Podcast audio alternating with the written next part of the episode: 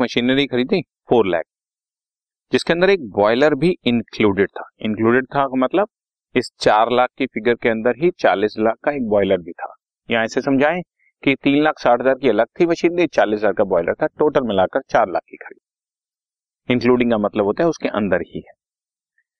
Depreciation लगाना है बच्चों 10% पे पहले 4 साल का, और बिगनिंग ऑफ 5th ईयर में बॉयलर बेकार हो गया और उसको हमने 2,000 रुपए में सेल कर दिया। अब आप इसका मशीन रिकॉर्ड बनाकर दिखाओ, ठीक है ना। इजी है, कोई लंबी चौड़ी बात नहीं है, इसका सॉल्यूशन आपके सामने है। 1st ईयर में डेट नहीं दी हुई, टू बैंक हमने बिगनिंग में माना 4 लाख की, डेप्रिसिएशन लगाया 40,000, बैलेंस बचा 3,60,000। अगले साल ब्रॉड डाउन किया 3,60,000, फिर डेप्रिसिएशन लगाया 36,000, 3,60,000 का 10%, बैलेंस बचा 3,24,000। यहाँ पर मिस प्रिंटिंग है बच्चों, यहाँ पे 3,24,000 हमने ठीक लिखा हुआ है, इसमें इस प्रिंटिंग को मैं थोड़ा सा अपने हाथ से ही ठीक कर देता हूँ। 3,24,000 रुपए।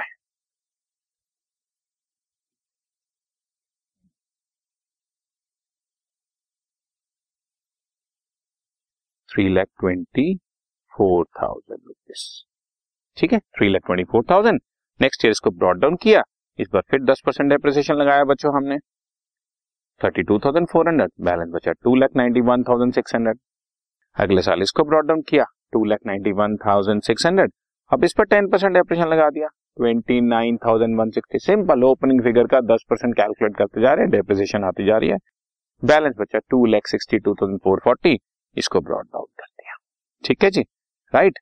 और अब 5th ईयर की बिगिनिंग में वो जो 40,000 का बॉयलर था वो यूजलेस हो गया और उसको 2,000 रुपए में सेल कर दिया। जब भी हम कोई चीज सेल करते हैं 3 चीजें आती हैं, डेप्रिसिएशन, बाय बैंक और लॉस या प्रॉफिट।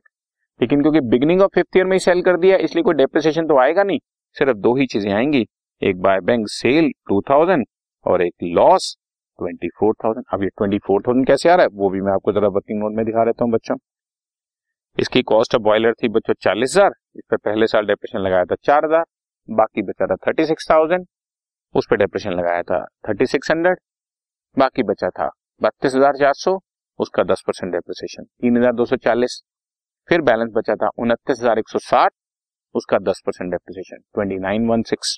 तो टोटल 13,756 रुपए डेप्रिसिएशन लग चुका था, 26,244 उसका बैलेंस बचा हुआ। अब इस साल उसको मैंने सेल किया है 2,000 में, तो बाकी 24,244 रुपीस ये आपका डेप्रिसिएशन आ गया, एम आई राइट? डेप्रिसिएशन नहीं, सॉरी, लॉस आ गया। और अब बचे हुए पर डेप्रिसिएशन लगाना है और बैलेंस कैरिड डाउन, वो भी आपको वर्किंग नोट दे देता हूँ बच्चों। For 5th year depreciation, balance of remaining machinery कितना बचा, 2,62,440 मेरे पास टोटल मशीनरी थी, जिसमें से ये 24,242.44 वाली मशीनरी हमने सेल कर दी, बॉयलर सेल कर दिया। 2,66,440 में से 26,244 माइनस कर दिया, बैलेंस बचा है 2,36,196, 2,36,196।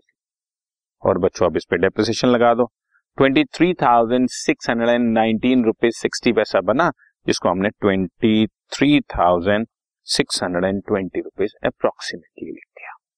ये हमारा डेप्रिसिएशन आ गया यहाँ पे बच्चों 23,620 रुपीज, और बाकी अपने आप 2,12,576 रुपीज हमारा बैलेंस कैरिड डाउन बच गया। ये जो मैंने बॉयलर वाली बात बताई ना आपको बच्चों, ये आपका एक तरीके से और भी निकाला जा सकता है।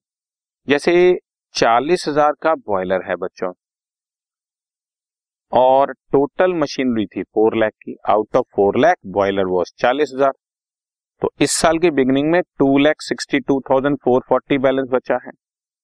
रिपीट, जब 4 लाख की मशीनरी थी तो उसमें बॉयलर था 40,000, अब जब मशीनरी रह गई 2,62,440, तो इसमें से बॉयलर की कॉस्ट कितनी बचेगी, 26,244। बच्चों ये ऐसे भी निकाला जा सकता है, जो कि हमने अलग से बॉयलर पर पूरा डेप्रिसिएशन करके भी निकाला है। बात एक ही है, मैथमेटिकली क्वेश्चन को पकड़ने का तरीका है। शॉर्टकट है कि जब 4 लाख की मशीनरी थी तब 40,000 का बॉयलर था, मतलब 10% बॉयलर है, 1/10 बॉयलर है, तो जब टोटल मशीनरी अब रह गई है 2,62,440 की, तो बॉयलर कितना होगा, वही 10%, 26,244। इस पर 2,000 की बिकी, 24,244 का लॉस हो गया।